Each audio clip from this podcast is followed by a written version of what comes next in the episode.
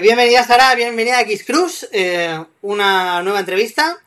Eh, um, ¿Qué tal? ¿Cómo estamos? Pues bien, aquí de domingo, en de casa. domingo, ¿no? ¿No patinas hoy? Me hubiera gustado, pero ya la paella, la siesta, se me ha hecho tarde y nada en casa. No pasa pues bueno, ya tienes, algo guay que hacer hoy, ¿vale? Um, bueno, es la- eres la segunda chica que entrevistamos en X Cruz, ¿vale? Eso tengo que ponerme las pilas, ¿vale? Lo tomo, me lo tomo a lo personal. No, la tercera, la tercera, no, a ver, vamos a repasar bien, vamos a repasar bien. La cuarta, la cuarta. O ¿Sí? la quinta. No sé. Uy, pues mira, mira, me- me- mejor, mejor, me- mejor me lo pongo, porque la primera fue Mary, luego tuvimos a Carla, Ah, es verdad. claro, es que se me había olvidado las niñas. Ah, Tuvimos sí, a eh, Carla, tuvimos a Neritz y tuvimos a Nuria. Con la cual ¿Y la quinta. Bien. ¿Eh? Eva y Mercé. Ah, lleva y Merced. 6, 7.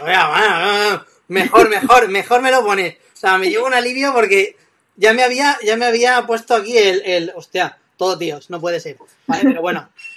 Eh, nos quedan muchas chicas por entrevistar, así que mm, vamos a ir, vamos a ir haciendo bien los deberes. Eh, bueno, vamos a empezar por, por donde siempre empezamos, ¿vale? Que es, eh, preséntate, eh, Sara Vilella. ¿Cuántos años tienes? 29 años. Eh, 29. llevo patinando desde 29, sí. 29, 29. ¿Pero para cumplir 30 o 29 cumplidos? Para 30 ya. Para 30. mm, ¿Para cuándo? Eh, en un mes, el 30 de septiembre. Mira, ostras, con mi mujer. Igual, Mm. el mismo día. Ya, ya estoy en categoría máster, por eso, ¿eh? Sí, ¿eh? Pero bueno, ¿te ves, ¿te ves todavía para seguir en categoría femenina o ya con los másters? Un par de años o así me veo. Luego ya veremos. Perfecto, perfecto. Eh, ¿Cuánto tiempo llevas patinando, más o menos? Eh, ¿En agresivo o en línea? Las dos, en línea y luego en agresivo. En línea no me acuerdo, porque yo recuerdo que ya sabía patinar y ya está. Vale. Entonces en, en freestyle llevaré desde los 9 o 10 años, más o menos. Vale, ah, pues llevas un montón. Sí, sí. Un montón, un montón. Eh, vale, más o menos, ¿sabes cuándo, cuándo empezaste? ¿Desde los 9, hace 20 años? ¿2000 más o menos? Más o menos, en los dos- 99, 2000. 99, 2000. Sí. Vale, vale. Eh, ¿quiénes, ¿Quiénes eran tus referentes? O sea, ¿por qué, ¿por qué decidiste pasar de los patines normales al, al freestyle, al agresivo? ¿Qué te Bueno, yo siempre me había gustado todo lo que llevara ruedas. Entonces Vale. hice patines, tuve un scooter, tuve un skate Ujú. y una vez fui a la playa con mi madre y vi gente que estaba patinando en una mini rampa y entonces dije, mamá, yo quiero hacer esto. Pero no sabía ni quién era ni nada. Y entonces al siguiente día que fuimos a la playa yo me llevé mis patines y empecé ahí. tiqui, tiqui, tiqui. ¿En la mini de la Marbella? No, ¿Por en dónde? la mini de Gabá. En Una Gabá. mini rampa de cemento que era la muerte, porque yo me acuerdo que la primera vez que me tiré aquello te vas para atrás y me soy toda la espalda. Uh, Y luego tenía un spine impracticable que estaba en medio de nada, en medio del paseo, con el suelo de, de paseo de playa y eso era imposible. Creo que eso nunca, nunca llegué a hacer ese spine, pero bueno. Y luego nada, estuve, me llevaban mis padres a patinar más o menos y luego con 14 años ya empecé a ir yo y es cuando empecé a conocer a toda la gente de Barcelona. De, pues, de los pequeños estaban Robin, Choi. ¿quién más? Luego de chicas estaba Chris, que era un poco en quien me fijaba y de chicos, bueno, estaban el gitano, toda esta gente. Vale, o sea, se puede decir que, que cogiste una buena época, ¿no? O sea, porque eh, cuando te interesaste por el agresivo, eh, es cuando el patinaje, y sobre todo en Barcelona, estaba más a tope. Sí, bueno, eso es la época de los 2000 y así. Claro, claro, a ver, o sea, con toda la gente con la que hemos hablado, eh, sí que se supone que la edad de oro del patinaje era la segunda mitad de los 90, ¿vale? Sí, Pero, pero, a ver, pero en realidad, cuando se vieron, se empezaron a ver trucazos, super pros, eh, mega competis, eh, la industria pegó un boom brutal en cuanto a, a material y tal, ahí fue, fue con, con la llegada del, del 2000 y eh, las imitas, eh, las X-Battles, esa, esa época, la cantidad de gente que había en la calle era, era espectacular. O sea, yo pillé más porque dijéramos, yo empecé a patinar en el 99, 2000, Sí. lo que pasa que igual estoy patinando un par de años que iba, pues cada 15 días me llevaba a mi padre a patinar y así. Luego tuve un parón porque me dejaron de llevar y yo tampoco iba. Entonces luego sí que enganché seguido desde el 2004. Entonces Vale. el boom yo no lo recuerdo. Claro, claro. Sé que algún día iba con la bici con mi abuelo y yo recuerdo ver mucha gente en patines por Barcelona. Recuerdo ver una, un ski park gigante montado en la parte del puerto, que imagino que X Games. Games o algo así. Sí. Es Games o Pero no recuerdo nada más. Claro. Vale, sí, a ti te entonces te pilló, claro, o sea, porque fue. Sí, te, te pilló ya eh, acabando esa época de, de los de las X Battles y, y, um, y todo eso. O sea, más o menos, más o menos. Quedarían, un par de años aproximadamente. Vale, eh, hasta las del 2008 de Burgos. Claro, Las que aún siguieron, duraron cinco años. Desde 2004, que yo sí que ya empecé a patinar seguido, yo cogí las de, las de Madrid, las de Barcelona, no sé si hubo en Sevilla también, en Vitoria también hubo, vale. en Valencia también hubo, pero no fui. Que yo recuerdo que María se hizo una baranda de King cuadrada de la muerte. Madre. Eso me acuerdo. Eso, eso fue épico. Eso fue épico porque esa barandilla solo le tiraron María, el gitano y Rosca. Ya ves. Y ya está. O sea, entonces era el Rosca, que era Super Rider ahí a tope, y los Mm. dos chiquillos, ¿sabes? Que, que era de estos niños que le están sacando los colores a todo el mundo, ¿sabes? Eh, vale, em, comparando, o sea, tú llevas aproximadamente unos 20 años patinando, ¿vale? Más o menos, a lo mejor unos 15, 14, mm, en serio, ¿vale? A tope, ¿vale? Mm, Ya en plan yendo de competis y, y- y metida de lleno en, en, em, en, el, en la escena. En todo este tiempo, em, ¿qué es lo que... ¿Qué cambios has visto? O sea, ¿qué es lo mejor y lo peor de la, de la época actual con la época mm, anterior, con la que tú viviste? Un poco más de los inicios. Uf, es como muy complicado y extenso, ¿no? Sí, Esta pregunta. Eh, no sé, viéndolo desde ahora, éramos, o sea, en la época que, que pillé yo, sí, sí que es verdad que era lo que comentabas tú en el post de que el otro día, que es donde, donde más evolución hubo a nivel de trucos, de tochadas. de- ahora no se ven los vídeos que se hacían antes, Claro. y antes eran increíbles. Y lo que pasa es que era todo muy underground. Ahora Sí. dijéramos que ha ido evolucionando poco a poco a, a ser más oficial y tener un poco más de cara y ojos, entonces ya no se ven esas tochas que se veían antes, pero eh, hay, hay- una manera de hacer crecer este deporte y que los niños y, y- y los padres quieran llevar a los niños a patinar porque está organizado y no somos unos tirar como antes. ¿eh? No sé si me explico un poco. sí, sí, sí, sí, sí, Yo, yo, yo sé por dónde vas, o sea, yo sé por dónde vas. Vale. eh, em, entonces, eso, eh, y eso sería, por, por decirlo de una manera, desde tu punto de vista, eh, lo, lo mejor comparado con lo de antes, ¿no? O sea, antes... eh, era, ¿Era más difícil antes, tú crees, que eh, los niños conocieran el patinaje? Sí, ¿Vale? ¿Que ahora? ¿Ahora es Sí, más fácil? sí. Yo creo que yo creo que conocí el patinaje porque vi yo que la gente bajaba barandillas porque no quería bajar por la escalera, ¿sabes? Vale. Yo veía una foto de alguien patinando y yo pensaba eso, pero yo no sabía que eso era un deporte. Luego, no sé, luego ves a gente patinando en las rampas y hostia, eso existe, pero era súper desconocido. Vale. Y, em, ¿y qué es lo. Y, alguna cosa que digas, joder, es que antes estaba. Antes esto molaba más que ahora. Bueno, las, cuando nos juntábamos todos en las competis, que hacíamos yo creo que hacíamos muchísima más piña que ahora. O no sé, o ahora no veo tanta piña, ¿no? No sé, antes nos juntábamos y yo qué sé, se montaba el Xbus para ir a Madrid. O yo me, no sé, nos juntábamos un montón y había muy buen rollo siempre y siempre éramos un montón en todos los sitios. Y ahora parece que se hacen eventos y somos cuatro gatos y eh, como se acaba la competi cada uno por su lado más o menos. ¿Puede, puede ser porque antes a lo mejor había más gente. Y entonces eh, los grupitos se disimulaban más. No Porque yo creo, yo creo que siempre ha habido. A ver, yo hablo desde, desde la VLC, que, eh, que en- aquí en Valencia la, la crew de la VLC ha sido. Y por favor que no se me enfaden. Ha sido, ha, sido muy, muy, muy especialita. O sea, la, la VLC siempre ha ido junta.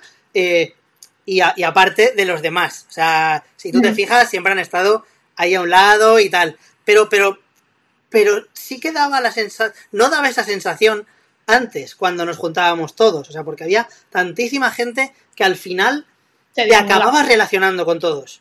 Sí, ¿sabes? Y, y- y se veía más ese, ese grupo general que ahora, que, que están los cuatro gatos y, y, y, eh, y los y ya prácticamente no van a las competis ni los amigos, ¿sabes? exacto. Es que antes todo el mundo iba a todos los sitios. Ahora, por ejemplo, en Bocho había la gente de Bilbao, algunos que venimos de Barcelona, de Madrid algunos, pero no se junta no se junta to- toda la gente ahora en las competiciones.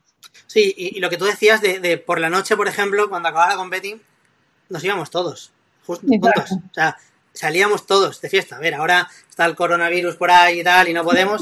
Pero bueno, mm, quiero decir, el año pasado mismo mm, la gente no se junta para irse de fiesta. O sea, mm, entonces, eh, yo qué sé, esa, esa, ese aspecto, ese aspecto social del deporte, un poco quizá. sí, ese, Igual que también yo recuerdo que cuando, yo recuerdo el, eh, como el punto álgido, ¿no? Que nos juntamos aquí, nos juntábamos allá, éramos el grupito que, que ahora tenemos esta edad, éramos Mary, Aritz, la gente de Bilbao, y ya, siempre como íbamos juntos a todos los sitios, llevamos como ahí la piña. claro. Y entonces, no sé, a lo mejor eso se va a ver ahora con los pequeños, pero dentro de unos años, cuando puedan ir solos a los sitios, Claro. no lo sé. Claro. Vale, eh, vale, tú eh, como rider, ¿vale? Una pregunta para ti como rider. Eh, ¿Skateboard o street? Que pa- Skateboard.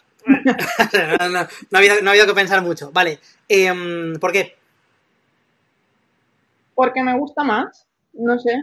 Siempre eh, me crié patinando en una mini, entonces siempre me ha gustado más. Pero también he hecho mucho street de bordillos y spots así típicos en Barcelona. Es Vale, decir, que- creo que todos los vídeos que tengo colgados, la mayoría son de, de spots en la calle.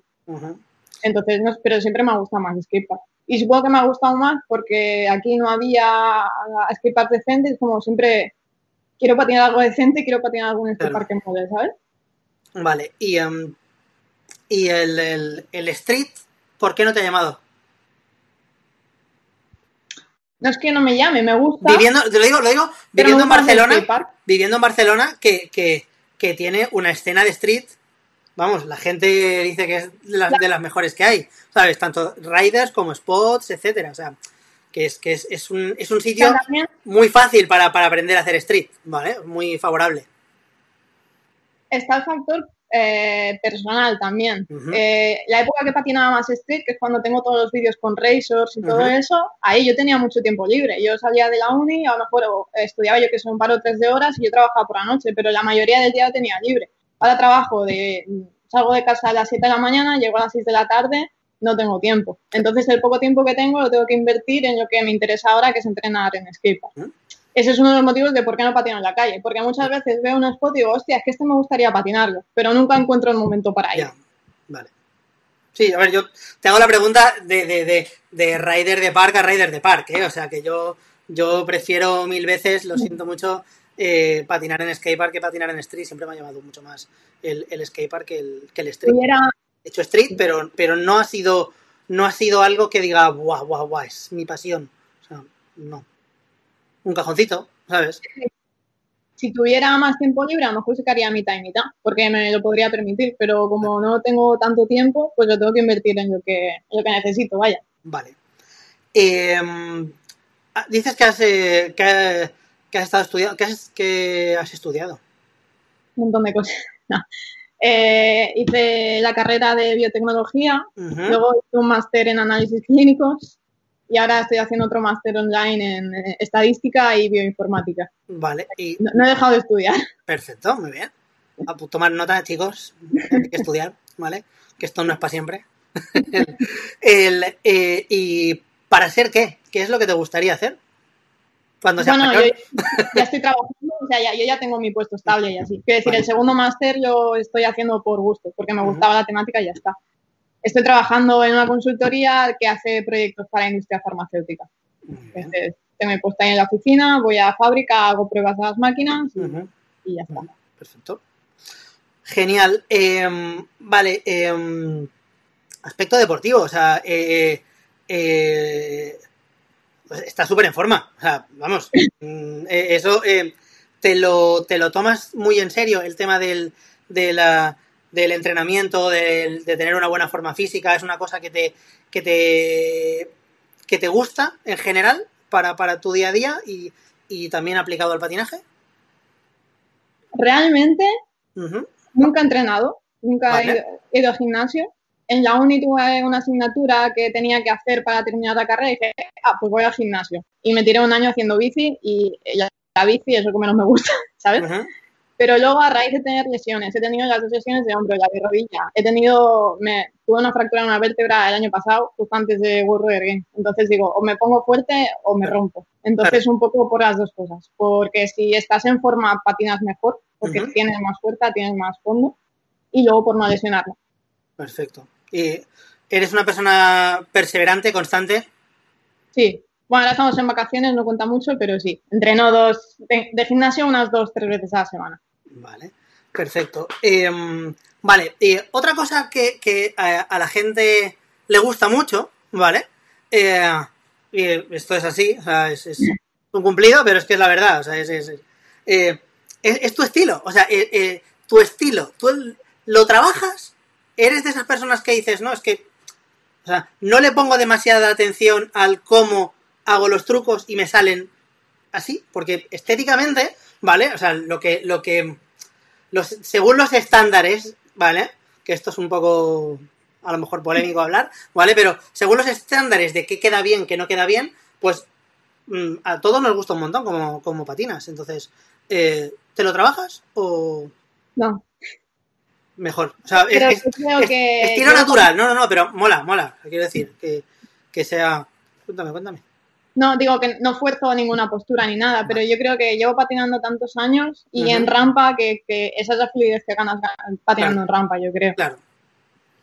Y que sé, cualquier persona que patinara muchos años en rampa acabaría teniendo un estilo fluido y suave Claro. y tal, cada uno en su de esto, pero Claro. yo creo que lo tendría. ¿Y en quién, en quién, a la hora de patinar, normalmente todos nos hemos fijado en, en alguien? O sea, hemos tenido nuestros ídolos eh, de, de, de, ay, pues mira, me gustan el tipo de trucos que hace esta persona eh, y tal. ¿Quiénes han sido tus ídolos, mm, por así decirlo? ¿O no te has fijado en nadie? Como los niños de ahora, que no saben quiénes son ni la mitad de los riders. Bueno, yo soy muy típica aquí, eh, siempre me ha gustado Aragon porque, porque lo hace perfecto todo y Jafi porque es muy tocho, ojo, fue muy tocho en su época.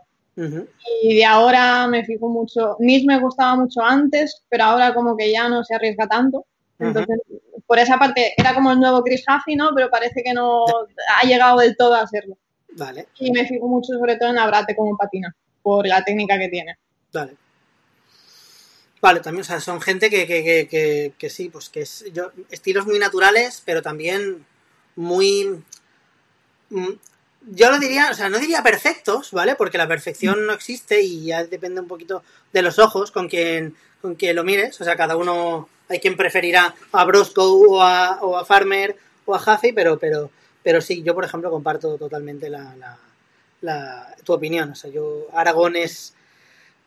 Para mí, Aragón es el que más me gusta como patina.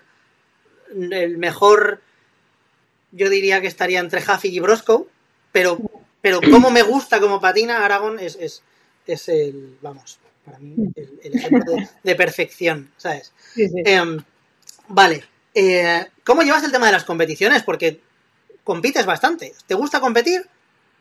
Tuve varios baches, porque empecé a competir y lo fallaba todo. No sabía qué hacer, me agobiaba un montón y no sabía qué hacer. Luego, poco a, pero iba a cada competición. Luego, al final, aprendí a competir, ¿no? Tenía mis trucos ahí para intentar no fallar el primer truco y ya desmoronarme. Y parece que ahora puedo mantener, lo puedo mantener. Entonces, me gusta, me gusta el puntillo ese. No sé, a veces termino una competición, no que es la competición que me gustaría, o no estoy de acuerdo con la decisión y tal, y es como, me enfado yo toda la tarde, pero a la siguiente siempre voy, es como un poco ahí masoca, ¿sabes? Sí, sí. No sé, tiene algo ahí que yo tengo que hacer. Vale, eh, em,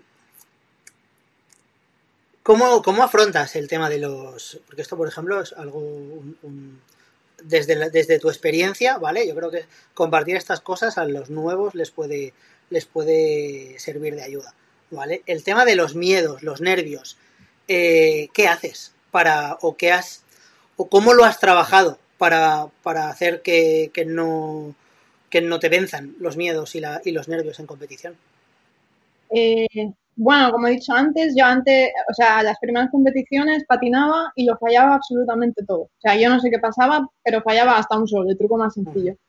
Entonces dije, tengo que hacer alguna táctica para que esto no pase, ¿no? Entonces dije, dije, digo, bueno, para cada ronda voy a empezar con un truco sencillo, un Max Royal, algo que no pueda fallar, que sea muy difícil fallar. Y entonces ese fue mi truco. Entonces el primer truco lo haces, te vienes arriba y lo otro ya va más, más robado. Pero bueno, al final es eso. Y luego creo que también eh, no pensar que te estás jugando nada, ni, ni, pensar que estés en una competición, pero, aunque es difícil, pero mm, funciona. En, por ejemplo, la Barcelona Extreme, la del 2018, que quedé primera, eh, me pasó que en la final yo no sabía que las puntuaciones salían por la pantalla. Entonces, claro, todo el mundo sabía en qué posición estaba quedando todo el rato, o sea, el público y todo el mundo, pero yo no lo sabía. Entonces, yo, claro, yo hice mi ronda, no sé si me colocaron primera o segunda o algo así, pero a mí eso no me influyó para nada porque yo no lo sabía. Y yo hice la segunda ronda otra vez igual. Y cuando me doy cuenta ya había sido primera y, no me había influido para nada y había patinando más a gusto que todas las cosas, ¿sabes? Entonces, el pensar que no te estás jugando nada creo que también eh, ayuda bastante. Muy bien, muy bien. Es un, buen consejo para, la gente que se... A ver, al final, al final yo muchas veces lo que intento también decirle a los chicos es hacer lo que sepáis. No es el momento de arriesgar, no es el momento de inventar. Eh, pásatelo bien, estás con tus colegas, disfruta el momento y si te tiene que salir bien es porque... O sea, muchas veces Em, no es cuestión de suerte, ¿vale? Pero, pero todo el mundo falla, hasta los pros, ¿sabes? Entonces, eh, no hay que tampoco dejarse llevar por eso. O sea, si fallas, pues fallas. O sea, intenta hacerlo bien. Intenta mm, enseñar lo que sabes hacer, prepararte la ronda. ¿Tú crees que prepararse una ronda es importante a la hora de una competición? Para mí sí. Porque es una, es una cosa que yo he visto en, en, mucha gente que va y, y, improvisa totalmente. Los pros buenos los pros buenos utilizan la técnica de la, de la gente de Halfpipe, ¿vale? Que es, yo tengo mi ronda y esta es mi ronda. Y, como mucho de la segunda varía un truco o, algo así, ¿sabes? Entonces... sí, yo utilizo eso también. O sea, el día, si tengo tiempo para prepararme la ronda, eh, bueno, primero hago como la línea sin hacer trucos, luego hago la primera parte, luego hago segunda parte, repito muchas veces la primera parte la segunda parte, luego la hago entera entonces me paso el día repitiendo las mismas líneas para luego al final hacer la entera. Yo siempre, lo, creo que en algún vídeo lo he recordado, eh, a mí el ejemplo perfecto del el, mejor rider nacional de, experto en, rondas es, es Malvido.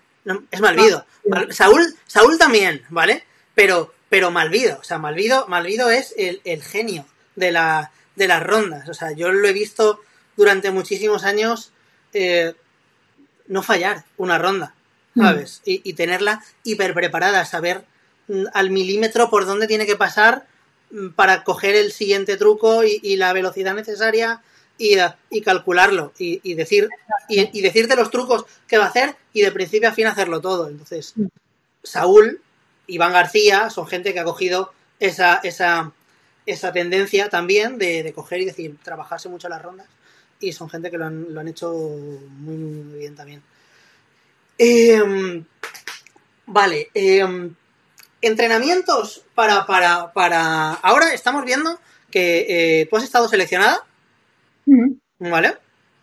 Em, para la selección española eh, y eh, habéis, os han llevado a hacer entrenamientos, stage o... ¿Vale? ¿Qué tal? O sea, ¿que lo ves necesario? ¿Ves que, que es algo que se debería de hacer más?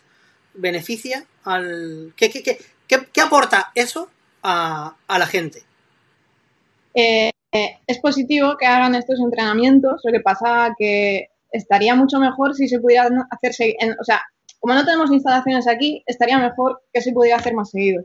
Mm. Porque vas un fin de semana, vas tres días a Corby, te sacas Taspin o, o backflip o lo que sea. Pero luego, si no puedes seguir entrenándolo, eh, tampoco sirve de nada. Sí, bueno, te has quitado el miedo la primera vez, pero bueno, si pudiéramos entrenar más seguido en este tipo de instalaciones, sería mucho mejor.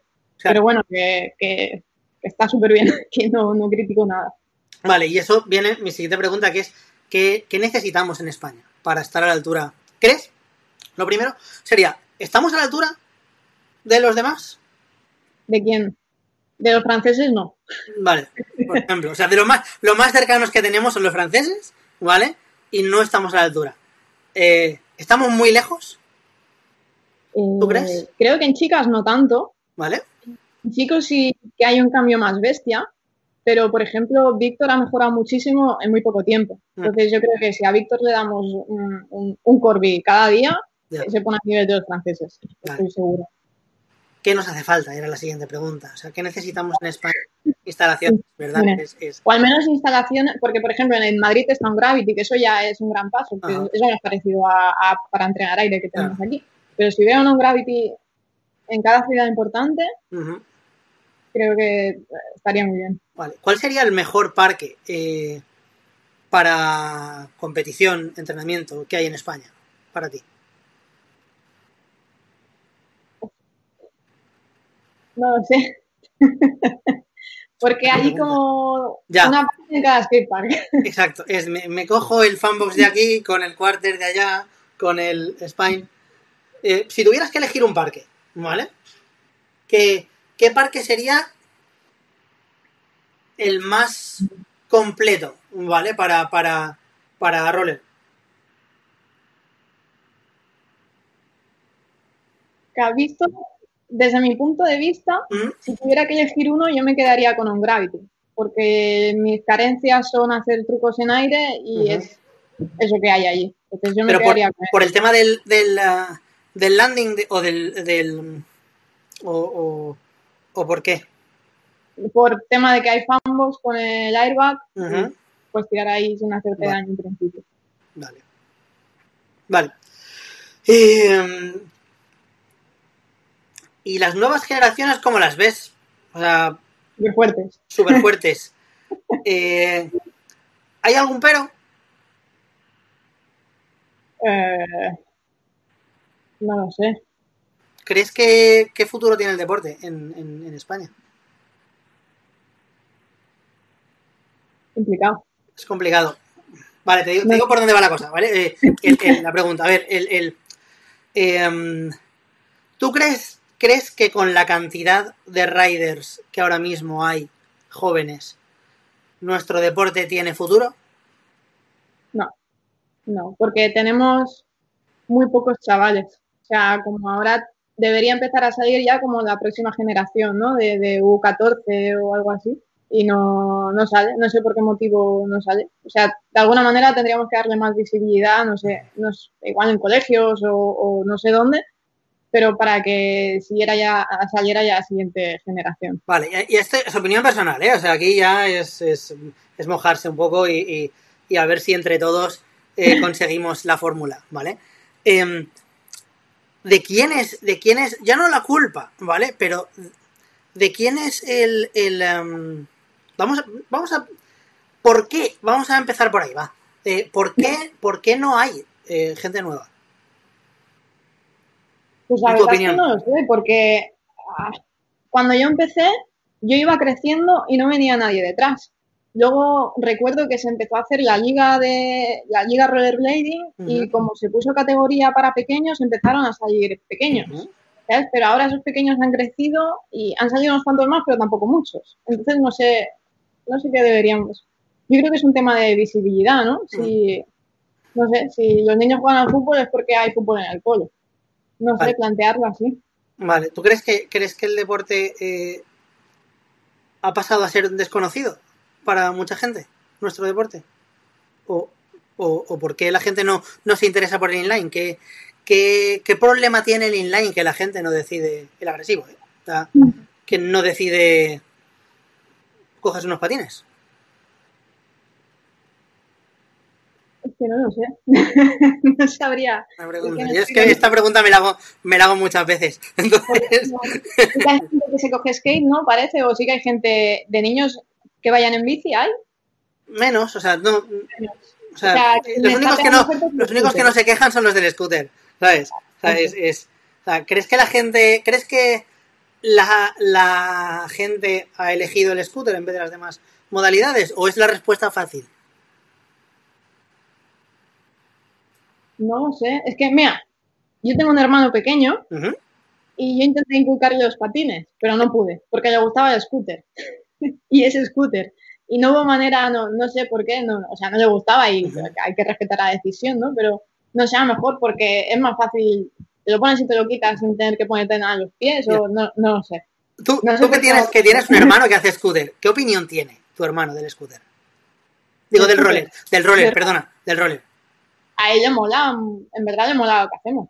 Y yo creo que sigue a gente en Instagram y todo. Vale, y, y le mola, pero ¿por qué no...? ¿Le has preguntado alguna vez por qué sus colegas o él no, no quieren hacer scooter? Digo, ¿no, No. quieren hacer roller? Perdón, ahí como estoy. No, se lo podría preguntar. No sé, Claro. yo me acuerdo que de pequeño quería scooter. Y luego me dijo, Tata, ya he crecido y he madurado y me voy a comprar unos patines. Porque claro, el scooter se ve un poco mal si eres mayor. Y yo, vale, y yo preparé unos racers ahí, pero nada, se lo puso, se los puso dos veces y ya está. Y luego continuó con el scooter. Claro, es, es muy curioso porque yo me he relacionado mucho con la gente del scooter, tú lo sabes. eh, y sí que hay una tendencia general a que cuando la gente, eh, los 14, 16, cuando cumplen los 14 y 16, eh, eh, sufren algunos una, una crisis existencial de, de verse demasiado mayores para lo que llevan, ¿vale?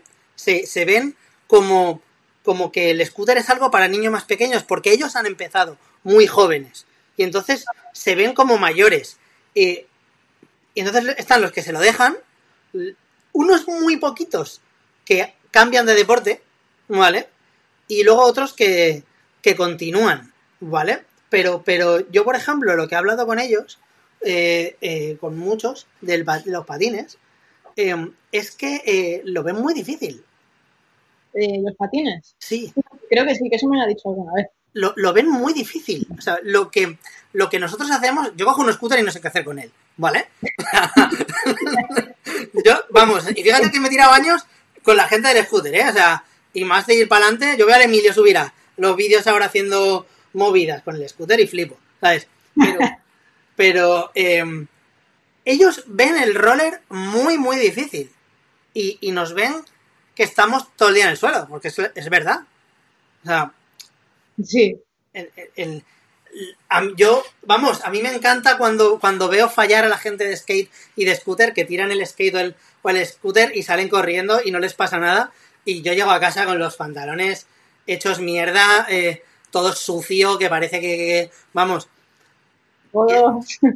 todo, todo, todo, todo. Y estamos, y estamos todo el día por los suelos. Y a eso a los, a los niños de ahora no les mola.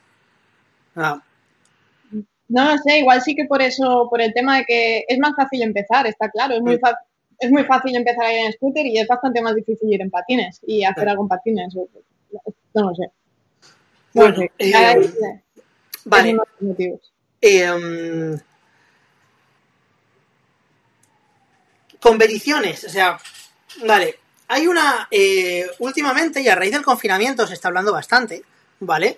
Eh, yo sé que esto en eh, federación, eh, estas opiniones no, no, no son a veces muy, muy, muy valoradas porque atentan un poco, o parece, parece que atenten un poco contra el trabajo que están haciendo, que yo lo respeto mogollón y yo he formado parte y, apoyo un montón la, parte deportiva, federativa, creo que es algo totalmente necesario, ¿vale?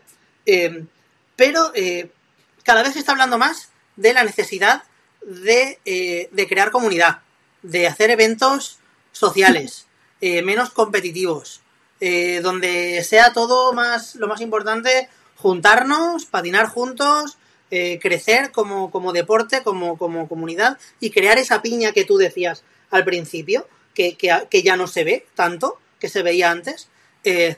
¿Cuál es tu opinión al respecto de esto? Yo creo que es necesario y creo que uniría mucho, sobre todo a las nuevas generaciones, ¿no? Y, y que vieran un poco cómo era antes y que yo creo que es mucho mejor cuando estamos todos unidos y nos llevamos bien. Lo que pasa es que también, por otro lado, veo que, que está un poco muerto a veces. O sea, nosotros en Barcelona teníamos el grupo de BCN Rollers Ujú. y está muy muerto. O sea, yo creo que alguien pone, ¿a quién patinas tarde? Y casi nadie contesta, ¿no? Y antes éramos, hacíamos, bueno, hacíamos comunidad. Entonces, no sé, o igual nos hemos hecho mayores y ya cada uno va por su lado a lo que le interesa y ya está, o no lo sé, no, no sé, se ha perdido la, la esencia esa de comunidad que había antes. No sé bien bien por qué. Pero ahora, yo por ejemplo, en, en viendo desde fuera eh, Barcelona, ¿vale? O sea, sí que hay mucha gente que patina, ¿no? Porque, o sea, están, bueno, los watermelon por un lado, está bueno, la gente eh, de tipo Yuri, Mitchell, Carlitos, toda esta gente, el Mar con el minero y, y, y la, y el Teles y, y, esta gente, luego están eh, la SCR, que ha vuelto y están haciendo quedadas y, y vamos cada dos por tres. Eh, entonces, sí que hay mucha gente que patina. O sea, el, el, el problema es que... Tú lo has dicho, está la Watermelon por un lado, tal claro. por otro lado, no sé qué por otro lado, ¿sabes? Yo entiendo que cada grupo de gente patina lo que más le gusta, ¿no? Pero sí que, y, y, claro, yo no me voy a ir cada día a patinar con Carlitos porque yo no me voy a tirar una baranda así con cocodrillos, ¿sabes? Claro. Pero sí creo que estaría bien que una vez cada X se hiciera una quedada y todo el mundo se implicara en ir para hacer comunidad, ¿no? Yo qué sé, una vez cada tres meses se hace una quedada en tal sitio y vamos todo el mundo, pero para crear comunidad. Vale, ¿sabes lo que falta? ¿Sabes lo que yo creo que falta? ¿Qué? Eh, a ver, falta eh, esa, esa persona que lo haga. Que lo haga. Y que, y que, y que además, y que además, caso. Eh, ¿eh? Y que le hagan caso. ¿Vale? O sea, esa persona que tenga la capacidad de proponerlo, organizarlo, y los demás eh, le sigan y lo hagan. Y, ¿Vale? Y, y a lo mejor, porque al final es así, o sea, es cuestión de una, dos, tres personas que, que tengan eh, eso que haga que la gente diga, va, vamos, vamos a juntarnos, venga, ¿sabes? Porque eh, si eso se hiciera en todos lados, ¿vale? Al final se vería, habría más visibilidad de las distintas comunidades que hay en, por todos lados, porque yo sé que en Madrid patina gente, aquí en Valencia patina gente, en Barcelona, pero al final pasa que, que esos grupos se han dividido en subgrupos, ¿vale? Y, y entonces, si ya somos pocos y nos dividimos, somos menos todavía, parece que seamos menos todavía, ¿vale? Eh, entonces, sí que, sí que es, sí que es verdad eh, eso. Eh, y luego, claro, y, y, es necesario que también, eh, creo yo, que, que, las nuevas generaciones, sobre todo ahí en Barcelona, que tenéis un montón de chavales, tengan esa oportunidad de juntarse con, con, con un montón de gente a patinar, porque eso motiva. Al final, sí. eso, eso, esas, esas quedadas vamos, es como cuando vas a una competición, que, que vuelves con las pilas puestas, ¿sabes? Vuelves a tope por haber visto un montón de gente, ¿o no? Sí, yo recuerdo cuando hacíamos las quedadas estas de BCN Rollers, que ahora unos 10 años más o menos, yo qué sé, nos juntábamos todos más o menos desde Barcelona y era guay. Pasabas un día ahí, echábamos una barbacoa en skatepark y éramos, yo qué sé, 30 o 40. Y estaba súper guay. Pues nada, desde aquí hacemos un llamamiento a quien quiera coger el, el, la idea en Barcelona, y bueno, y cada uno en su, en su ciudad, que, que, que, junte, que mueva a los demás un día, un día al mes. Un día al mes, yo creo que con, con un día al mes es suficiente, ¿sabes? O, o sí. igual un día al mes, igual alguien dice, joder, todos los meses.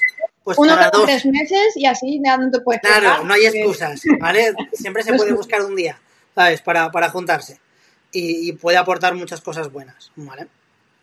Eh, Vale, quería eh, hablar eh, de una, una cosa, ¿vale? El otro día, el otro día tú y yo estuvimos hablando, ¿vale? De, a raíz de un, de un artículo y un vídeo que yo subí en, en, en ¿vale? Eh, del, es un, una, un compilation, ¿vale? Un, un, recopilatorio de caídas, ¿vale? Eh, que ha, ha, hecho un chico que ahora está, se está dedicando a hacer un montón de recopilatorios, que está súper guay. O sea, me mola un montón lo que está haciendo el, el chico porque, porque, vamos, nos permite ver todo lo que se ha hecho en spots, todo lo que ha hecho un Rider, ha hecho compila compilations de Aragón o de Huffy y, y, vamos, es brutal, ¿vale? El, la dedicación que le, que le, está echando a las horas. Eh, y el vídeo de, de, caídas, creo que son como 34 minutos, 35 minutos de caídas feas. feísimas. O sea, hay algunas que son, mm, pero feas, feas, feas. ¿Vale? Tengo que decir que solo he visto una caída de un rider español, del enano, sale una vez. y me lo he visto entero para ver si salían gente española y solo sale eh, Mark una vez. Eh, igual, igual se me ha pasado alguna, pero me parece que no. Em, y es, es, muy chungo, ¿vale? O sea, es muy chungo y es algo muy serio. Y eh, a raíz del vídeo, pues me, se me, sentí la necesidad de hacer un, un artículo hablando del, del de la, de la estupidez humana, ¿vale? Porque ya al final, o sea, es una frase que sale al principio del vídeo, sale un señor eh, hablando y, y, le dicen, le dicen que es, es que, que, es que esto es lifestyle, this is lifestyle. Y el hombre le dice, no, lifestyle is living, ¿vale? O sea, el, estilo de vida es vivir, ¿vale? Y que, y que, y el hombre le dice que por encima de lo extreme, de lo extremo, está la estupidez, ¿vale? O sea, eh, no se puede ir más allá. O sea, cuando, cuando das el paso de hacer algo en lo que te juegas la vida, eh, si no eres, mi, mi, opinión, es que si no eres responsable, eh, eres estúpido. Sí, sí. ¿Vale? Eres estúpido y esto a mucha gente a lo mejor no se lo han dicho así de claro. O sea, porque mm, recientemente, porque es recientemente, o sea, ha sido hace muy poquito, hemos tenido, eh, ahí en Barcelona habéis tenido una tragedia con, con, el chico este, con Daniel, y, eh, y luego tuvimos también a, a Gilbert, ¿vale? Que, que, son dos gente, que dos personas que se han dejado la vida con los patines, por no llevar casco. O sea, algo tan sencillo como ponerse un casco les habría salvado la vida. Y eh, no cuesta tanto. Eh, y, y ya, es, ya si no lo haces por ti, es lo que decía en el artículo, si no lo haces por ti, hazlo por los demás, ¿vale? O sea, porque mmm, los demás son los que nos quedamos aquí los demás son los que nos quedamos aquí eh, recordando eh, eh, lo, lo estúpido que es no ponerse un casco, ¿sabes? Mm. Entonces, cuéntanos, porque me dijiste que querías decir algo al respecto, y entonces X Cruz es la voz, ¿sabes? Para, para, para hablar y dar tu opinión al respecto. Igual es un poco polémico esto, y igual hay gente que no le gustará lo que voy a decir, eh, pero después de todo lo que nos ha pasado, o sea, Mitchell no fue por estupidez, pues fue, fue una agresión, mm. pero bueno, era en la cabeza, ¿no? Bueno, no sé, da igual. Eh, Gilbert mm, fue haciendo una baranda y Dani fue haciendo un descenso, si no me equivoco. Entonces, mm. a todo el mundo le supo, le supo mal estas pérdidas, ¿no? Pero yo a raíz de, o sea, ya cuando pasó, yo recuerdo que primero fue Mitchell, luego al poquito se, se, murió Gilbert y luego fue Dani. Yo desde Michel ya dije, quizá debería ponerme casco. No, o sea, ya por lo que me vaya a hacer, yo, por si me hacen algo, ¿no?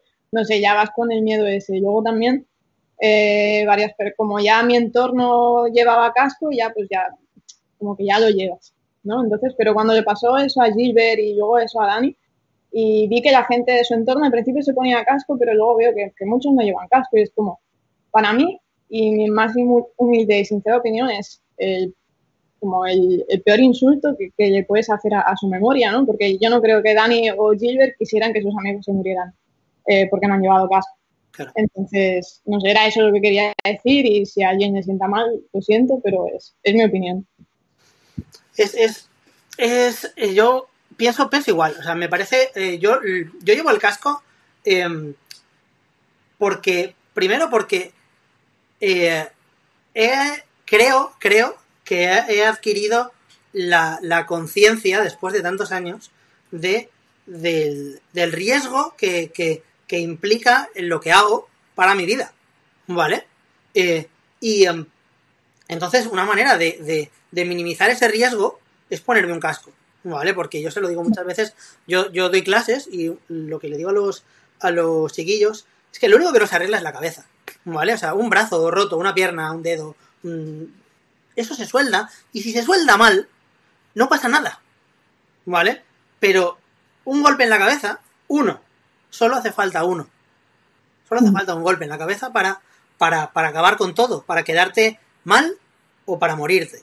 ¿Vale? Y eh, como tú dices, o sea, eh, también eh, es, es, lo llevo por respeto a quien, a quien mm, no lo ha llevado y la manera de, de enseñarme ¿Qué sucede eh, si no lo llevas? Ha sido dejarse la vida en ello, ¿sabes? Entonces, por respeto a esa persona, mm, no, no quiero que nadie más me tenga que recordar lo importante que es llevar un casco. Exacto. ¿Sabes? Entonces me lo pongo, me lo pongo siempre. Aunque vaya a estar en un cajoncito, aunque vaya a estar en la mini, que es que mm, por eso decía, por eso decía en el en el en el vídeo que eh, me llamaba mucho la atención em, Alex Brosco. ¿Cuántas hostias se ha dado ese hombre en la cabeza? ¿Cuántas? O sea, porque en el vídeo, o sea, yo he dejado de contar, ¿sabes? De tantas que sale, ¿sabes? Y, y- y se sigue. O sea, y es un referente para muchísimas personas. Para muchísimas personas. Y, y, y tienen una responsabilidad, los pros. También tengo que decir, eh, es, bueno, es como un tópico, ¿no? Pero era otra época, porque yo no me he puesto casco hasta ahora y yo me he dado la cabeza y me he abierto la cabeza y me he dado el latigazo este hacia atrás. Y no se me ha ocurrido ponerme casco, no se me ha ocurrido. Entonces, por- claro, porque nadie lo llevaba, entonces no sé, no sé por qué, entonces, no sé, a nadie se le pasaba por la cabeza Claro. que te dieras la hostia, no te lo ponías. No sé por qué motivo exactamente, ahora es, es estúpido y absurdo, ¿no? Pero, pero Claro. era así. no Lo, lo lo sé. piensas ahora y dices, ¿qué, ¿en qué pensaba? ¿En qué Eh, pensaba? ¿Sabes? Eh, eh, yo tengo que decir que yo en la cabeza me habré dado dos veces en toda mi vida, ¿vale? Una con casco y una sin casco, ¿vale? Eh, y, y cuando me di, la primera con casco y lo llevaba, y la segunda sin casco, y no me lo puse. No me lo puse hasta hace poquito, el casco. Entonces, y de, y de la última vez que me di en la cabeza hace muchísimo, muchísimo tiempo. Entonces, yo tengo que decir que también, o sea, yo no aprendí hasta que un amigo, eh, No viste. hasta que, hasta que un amigo murió. O sea, no, no, no aprendí lo importante que era, ¿sabes? Entonces, eh, por favor, chicos, mm, mirando a cámara, mirando a cámara, lo digo, eh, poneos el casco, Por favor, por todos, por vosotros y, por nosotros, ¿sabes? Poneos el casco, ¿sabes? Es, es, no, no hay más, o sea, no hay más, es cuando, cuando te montas en una moto lo primero que haces es ponerte el casco, pues cuando te pongan los patines lo primero que tienes que hacer es ponerte el casco, ya está, es lo mismo, ¿sabes? Eh, vale, eh, me gustaría comentar un poquito, eh, ¿cómo ves el... Vamos a cambiar un poquito de tema, ¿vale? Eh, Algo más alegre. Sí, un poquito más alegre, ¿vale? Eh, la industria española, los patrocinadores, mm, ¿qué pasa? ¿Cómo está la cosa? ¿Cómo lo ves? Hace mucho tiempo que me aparté de eso. Entonces. Está guay porque ver las cosas desde fuera te da otra perspectiva y, y puedes verlas, a lo mejor mm, puedes entender cosas. ¿Entiendes? ¿Entiendes las decisiones de la industria? ¿Entiendes o no? ¿O sigues sin entenderlo? eh, bueno, a nivel de patrocinar a, a- a la gente, es como. eh, Estoy poco, poco de acuerdo con según qué políticas que se llevan, ¿no? Es como, vale, te doy un par de patines, un par de ruedas, pero me tienes que hacer 4 millones de vídeos, ¿no? Y es como, a ver, que eso se lo dices a un chaval y le hace mucha ilusión y lo va a hacer, pero llega un punto que no te compensa, ¿no? No lo sé. Entonces, y, y- y luego esto, es como que estos 4 millones de vídeos le generan mucha visibilidad a la marca a cambio de que a cambio de unos patines que no han costado nada. Entonces, no sé, en este tipo de cosas no estoy de acuerdo en cómo lo están haciendo. Si vas a patrocinar a alguien, hazlo bien y hazlo porque te va a dar buena imagen, ¿no? Pero no, no Vale. sé, no me explico. Vale, yo quiero. Eh, porque yo, yo he estado al otro lado, estoy ahora en el otro lado, no tan tan con tanta responsabilidad como, como con Razors o como con OneLove, ¿vale? Pero porque con Roces, pues, es. Mi, mi labor es la de comercial y ya está, ¿vale? Eh, eh, pero sí que he visto un poco más de cerca lo que es la relación con los riders, tener que patrocinar a gente, pedirles cosas, tener que eh, ofrecer. em, ¿Tú crees eh, que vamos a hablar de los dos lados, ¿vale? Eh, ¿Tú crees que los riders eh, en general vamos a hablar, vamos a hacer una cosa, ¿vale? Como no nos incumbe lo que se haga fuera, vamos a hablar a nivel nacional, ¿vale?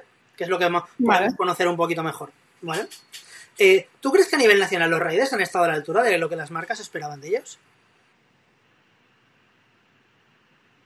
¿Han cumplido? a nivel profesional o a nivel amateur, no sé. A nivel, a nivel pro, o sea, los riders eh, pro nacionales eh, yo creo que se han comportado como, como tal, ¿se han comportado acorde a lo que recibían? Claro, yo te digo mi visión desde fuera. Sí, sí, sí, no, por eso, por eso. O sea, yo no sé la historia de cada uno, pero yo Claro. lo que veo desde fuera es que mm, sacan muchos vídeos. ¿no? Y a- yo que sé, Carlitos se juega la vida, ¿no? En- Vale, en- sí. Pero yo creo que la recompensa no, no, no, no es tanto eso. Y si se parte, yo que sé, si él vive de eso, que no lo sé, si No, se parte una pierna, mm, no va a cobrar una baja, claro. ¿sabes? Entonces, a eso me refiero. ¿Crees que las marcas se aprovechan de los riders?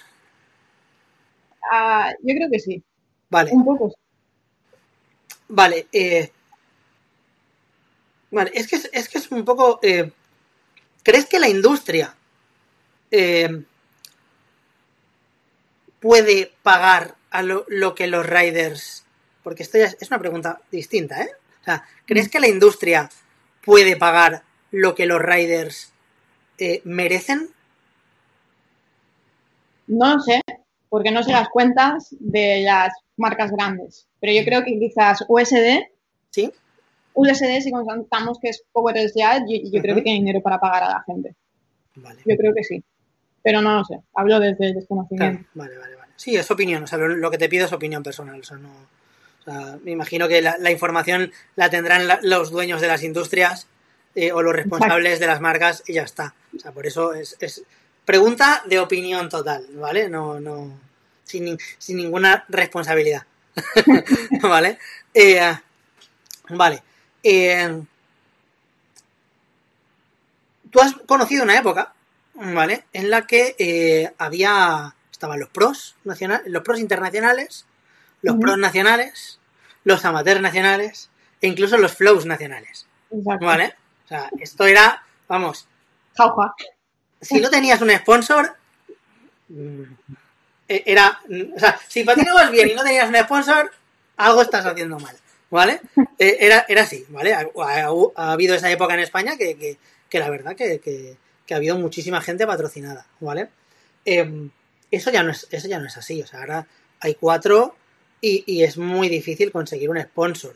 Eh, ¿Por qué? ¿Qué ha pasado? La gente ha dejado de currárselo eh, y las marcas han decidido no patrocinar. ¿Crees que ha sido por la por una bajada de ventas? Claro, ¿Cuál es que esa política era la que estaba, la que había en One Love. Sí, Pero a nivel de USD y las demás marcas, yo creo que no, yo, no tenían tanta gente patrocinada. bueno, USD sí como una temporada que sí que tenían tenían bastantes riders locals y, Mm. y tal. O sea, sí que por ejemplo Rollerblade K2 y etcétera, no. O sea, esos tenían dos y, y- y paramos de contar. Nosotros sí que pues nos liamos a la de la cabeza y venga. Aquí a, todos. También también eran otros tiempos y eso eso y se vendía un montón. Se vendía un montón y, y podíamos hacer eso e intentar darles ayudita a alguien para pa ese, ese empujoncito, ¿sabes? Eh, ¿Tú crees que eh, llegaremos algún día la- a, a volver a, a ver todo eso? ¿O, ¿O va a seguir como está ahora y peor? Yo creo que, que desde mi punto de vista personal, yo creo que, que eso no era bueno, tener a tanta gente patrocinada, por- porque somos muy pocos. Entonces, Claro. mm, si 100 personas te compran Razors y 80 están patrocinadas, Ya. solo 20 te van a comprar, ¿no? Entonces, no sé, eh, yo creo que, que no podía ser bueno eso. No sé si no... Sí, al no- final. Y luego también aparte, y mi más, no sé, parecía un poco que contra más gente cogieras, mm, más gente haciendo vídeos, más publicidad, ¿sabes? Pero había muchos y en malas condiciones, ¿sabes? Yo creo que es mejor tener a pocos bien que muchos y a medias. Estoy de acuerdo. O sea, ahora, ahora viendo las cosas con perspectiva, ¿vale? Eh, sí que yo ahora soy más partidario de pocos y mejor tratados que muchos. Que muchos a los que no puedas darles más. O sea, porque lo que nos pasaba a nosotros es que teníamos mucha gente, que esa gente tenía expectativas, o se creaban expectativas de ir Mm. subiendo de categoría. Y muchos nunca consiguieron subir de categoría porque los que estaban arriba mm, Sí, porque estaban se ahí. seguían mereciendo estar ahí y no podíamos meter a más a ese nivel. Entonces, eh, esa, esas expectativas o esas promesas, que eran promesas reales, de, de mi idea es subirte de categoría, pero si el de arriba sigue estando al máximo nivel, no te puedo subir. O sea, gente, gente como el chino de Zaragoza, gente como, como, como, el, mismísimo, como el mismísimo Chayeguino, ¿vale? O sea, que, que, que fue así, o sea, no, no se le pudo dar la oportunidad pues porque es que no se le podía dar la oportunidad. Tenía gente como, como Yuri, Aritz, Max, mm, reventando allá donde iban y no, y no, y no podían, no podía, no podía ser. O ganés, incluso, ¿sabes? Mm. Bueno, Sí, sí. claro, entonces, eh, pues sí que a lo mejor, pues haber dicho, bueno, pues que se ocupen otros de ellos, ¿sabes? Y ya. Claro, pero era ya, pero es que era Razors, o sea, es que, claro, o sea, eh, eh, eh, la gente también que tocaba tu puerta eran, eran un montón, ¿sabes? O sea, en ese momento, como, como intentábamos currárnoslo, la gente decía, no, no, yo quiero estar con estos, que se lo están currando, ¿sabes? Lo que pasa que es que, pues, mm, al final no te lo podías currar con todos, igual. Vale, vamos a hablar de una cosa que no hemos hablado. Eh, chicas, patinaje femenino. Eh, eh, ¿Cómo... Compárame la misma pregunta que te he hecho antes, pero vamos a, centrarnos un poco más en patinaje femenino. ¿Cómo está la cosa ahora comparada como cuando tú empezaste? Bueno, cuando yo empecé, éramos Mary y yo, que nos conocimos a través del chat de Xcrims. Bien, bien, bien. Y yo recuerdo que mucho tiempo fuimos Mary y yo. Y Mm. a empezaron a salir, bueno, y como las mayores, que eran Eva, pero yo a Eva ya no llegué a competir nunca con ella. Ujú. Y luego estaba Cristina Bonilla también, que, pero ya era como la siguiente generación. Entonces ya cogí poco tiempo. Entonces yo recuerdo crecer con Mary y no ver chicas prácticamente hasta cuando se hizo la liga Roger Jading. Que entonces como hubo categoría de chicas, empezaron a salir un montón de chicas. Claro. Entonces, es, es un poco la historia, creo, en España. Vale, pero, pero sí que había. ¿Por qué? O sea, porque las chicas no se atrevían a viajar. No había. O sea, porque sí que había chicas que patinaban. O sea, porque yo creo que, que si tú le preguntas ahora a gente a lo mejor como Emi o Emi gente es como. posterior. Emi es posterior. ¿Empezó después? Empezó después. Vale. Es bastante posterior. Vale. Dijéramos de 2004 al 2000, yo creo que Emi empezó sobre el 2010, 12, algo así, no sé. Sí. Cuando terminó la carrera, empecé, eh, Es que, joder. Es que a- hablar del 2000, 2010, 12 parece muy cerca, pero hace 10 años ya. diez. Es que es, es somos muy. Yo soy muy mayor. Eh, vale, vale, sí, sí, eso. Tú me decías, no, 2000, empecé en los 2000 y es que son hace 20 años. hace 20. Vale. eh, Entonces, desde 2004, 5 hasta 2010, por ahí, no había chicas. no había. O que yo recuerde, no sé, y si había alguna, lo siento porque no me acuerdo, pero yo recuerdo Mary y yo en todas las competiciones Ah. y éramos las únicas y competíamos en la categoría de chicos. ¿Y um, cómo es? O sea, competir con los chicos. O sea, ¿cómo es mm, estar... eh, ¿Tú crees? A ver, ha habido, a lo largo de la historia, ha habido eh, un poco de... No, se- no se ha sabido qué hacer eh, con la categoría de chicos, de chicas, perdona. Eh, se ha hablado algunas veces de incluir a las chicas en categoría de chicos como riders. O sea, son riders y ya está. O sea, no hay patinaje femenino, patinaje masculino. O sea, es patinaje y ya está. Mm,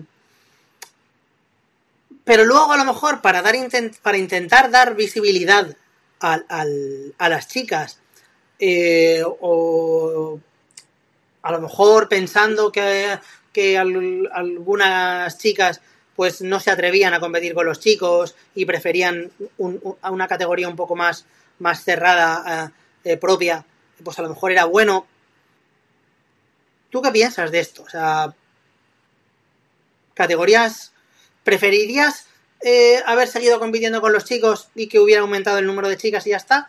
¿O te parece guay el, el haber creado una categoría femenina? ¿Era necesario? Eh, a ver, Hmm. yo creo que sí, mientras haya chicas al mismo nivel que puedan competir entre ellas. Pero yo recuerdo de si era antes, ¿no? De que, hubiera la Liga Roller Blading y hubiera categoría de chicas, si había dos chicas, es como un poco triste hacer una competición de dos chicas solo también, ¿no? Y si mm, nos la podíamos jugar con los chicos, pues yo me acuerdo de una competición en el pueblo este de al lado de Burgos, en Miranda de Ebro. No sé si Mary quedó tercera o cuarta y yo quedé quinta con los chicos, o sea que estábamos al nivel. Claro. Entonces, no sé, que es, es complicado, ¿no? Porque, no, sé, claro, no sé, con todo el feminismo y todo eso, ¿no? Pues no, categoría de chicas sí o sí, bueno, yo creo que sí, mientras se pueda hacer con, con que tenga sentido y que tengan todas el mismo nivel, porque tampoco podías, yo creo que tampoco era justo que compitiéramos Mary y yo con una chica que acababa de empezar y hacer categoría de chicas. No sé, Claro. creo que no era justo. Claro.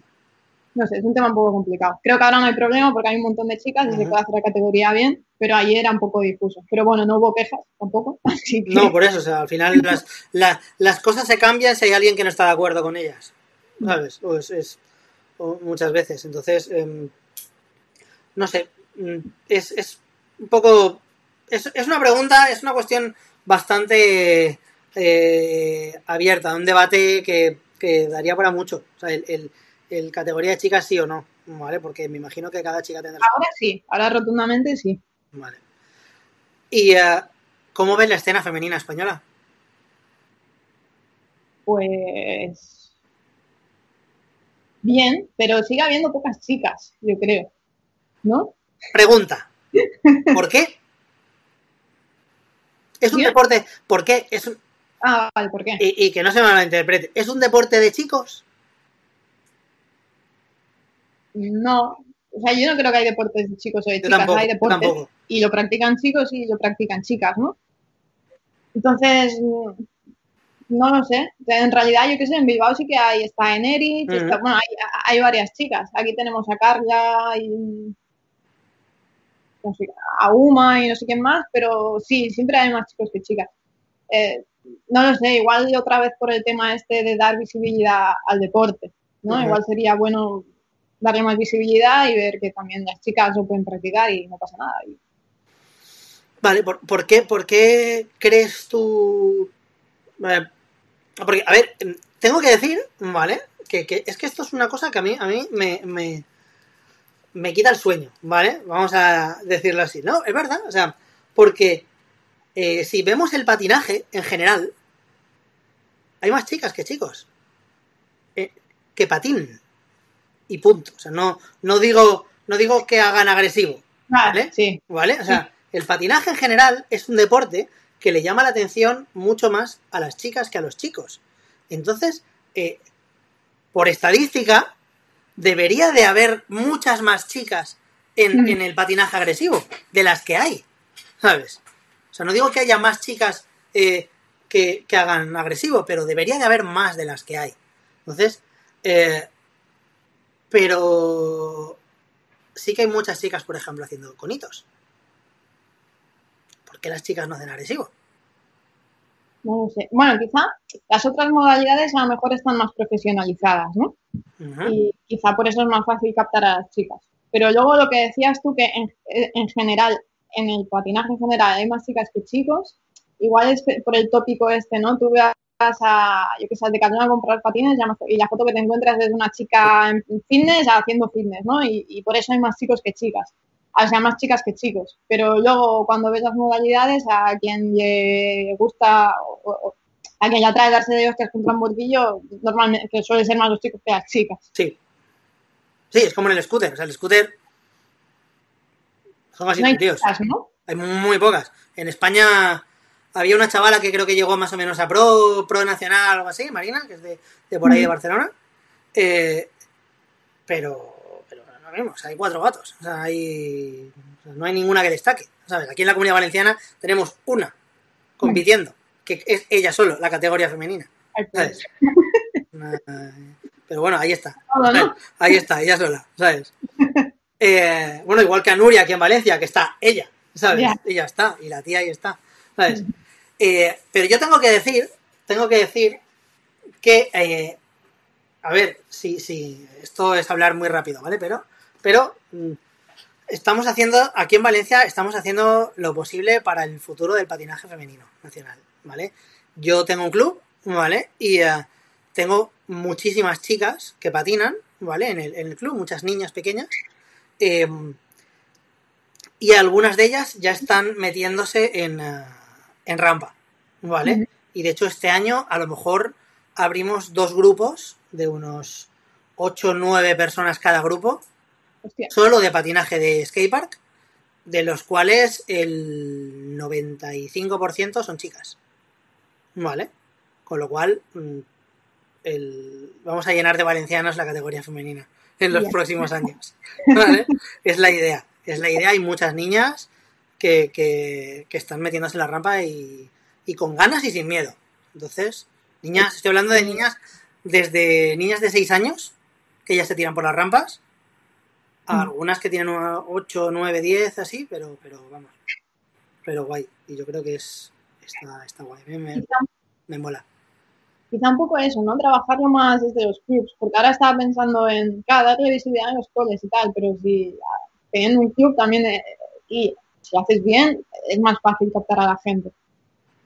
Claro, yo eh, creo, esto es otra de las cosas que quería preguntarte, o sea, el tema del, del eh, de qué hacer para que, para que tengamos más patinadores, ¿vale? Porque al final es, es, es una cosa que volvemos siempre, siempre, siempre, la misma pregunta de qué podemos hacer, cuál es la solución, quién tiene la solución. Siempre buscamos que la solución la tenga otro, ¿vale? En general, ¿vale? En términos generales, es más fácil que otro busque la solución que la busque uno mismo. Entonces, em, a algunas personas eh, en España estamos intentando, eh, pues eso, buscar la solución a través de los clubes. De generar eh, clubes que, que den clases y que hagan esa, esa- ese aprendizaje progresivo de enseñarte a patinar, meterte en las rampas y convertirte en rider, de verdad. ¿Vale? Eh, por ahí puede haber futuro si hubiera más gente que hiciera Yo- eso. Sí, si hubiera gente, y me incluyo, dispuesta a hacer un club y ya, hacerlo bien y eh, dar clases y como, como tú dices, no enseñar a patinar hasta converti- convertirte en rider. Y yo creo que sí que patinaría, podríamos captar mucha más gente. Lo que pasa es que, bueno, a veces los clubs se crean un poco por necesidad, ¿no? A ver, tenemos la necesidad de hacer esto, esto, pero por esto, pero después ya no avanzamos más. Entonces igual también a veces está el problema. Claro, si el, si el objetivo, si el objetivo de, de- de crear un club es que te hagan un skatepark, por ejemplo, que es muchas veces, hostia, quiero un skatepark, pues a través de un club lo conseguirás mejor, o que te dejen patinar en la pista de turno, o sea, sí, pero no, o sea, que no sea el objetivo, ¿vale? Que no sea el objetivo tener un skatepark, porque si no, cuando tengas el skatepark Ya no vas a hacer ya no nada. vas a hacer nada. O sea, el, el- el objetivo del, del club, al menos por ejemplo en nuestro caso, es, es fomentar el patinaje. O sea, que cada vez más patine más gente y, y ayudar a la gente a que conozca el patinaje en las distintas modalidades que hay. Y, y queremos un skatepark. O sea, yo uno, mi, mi objetivo para este año es intentar conseguir un skatepark, un roller park en la ciudad de Valencia. ¿Sabes? A través del club. Pero para que el club tenga una sede donde poder entrenar y crecer y evolucionar muchísimo más.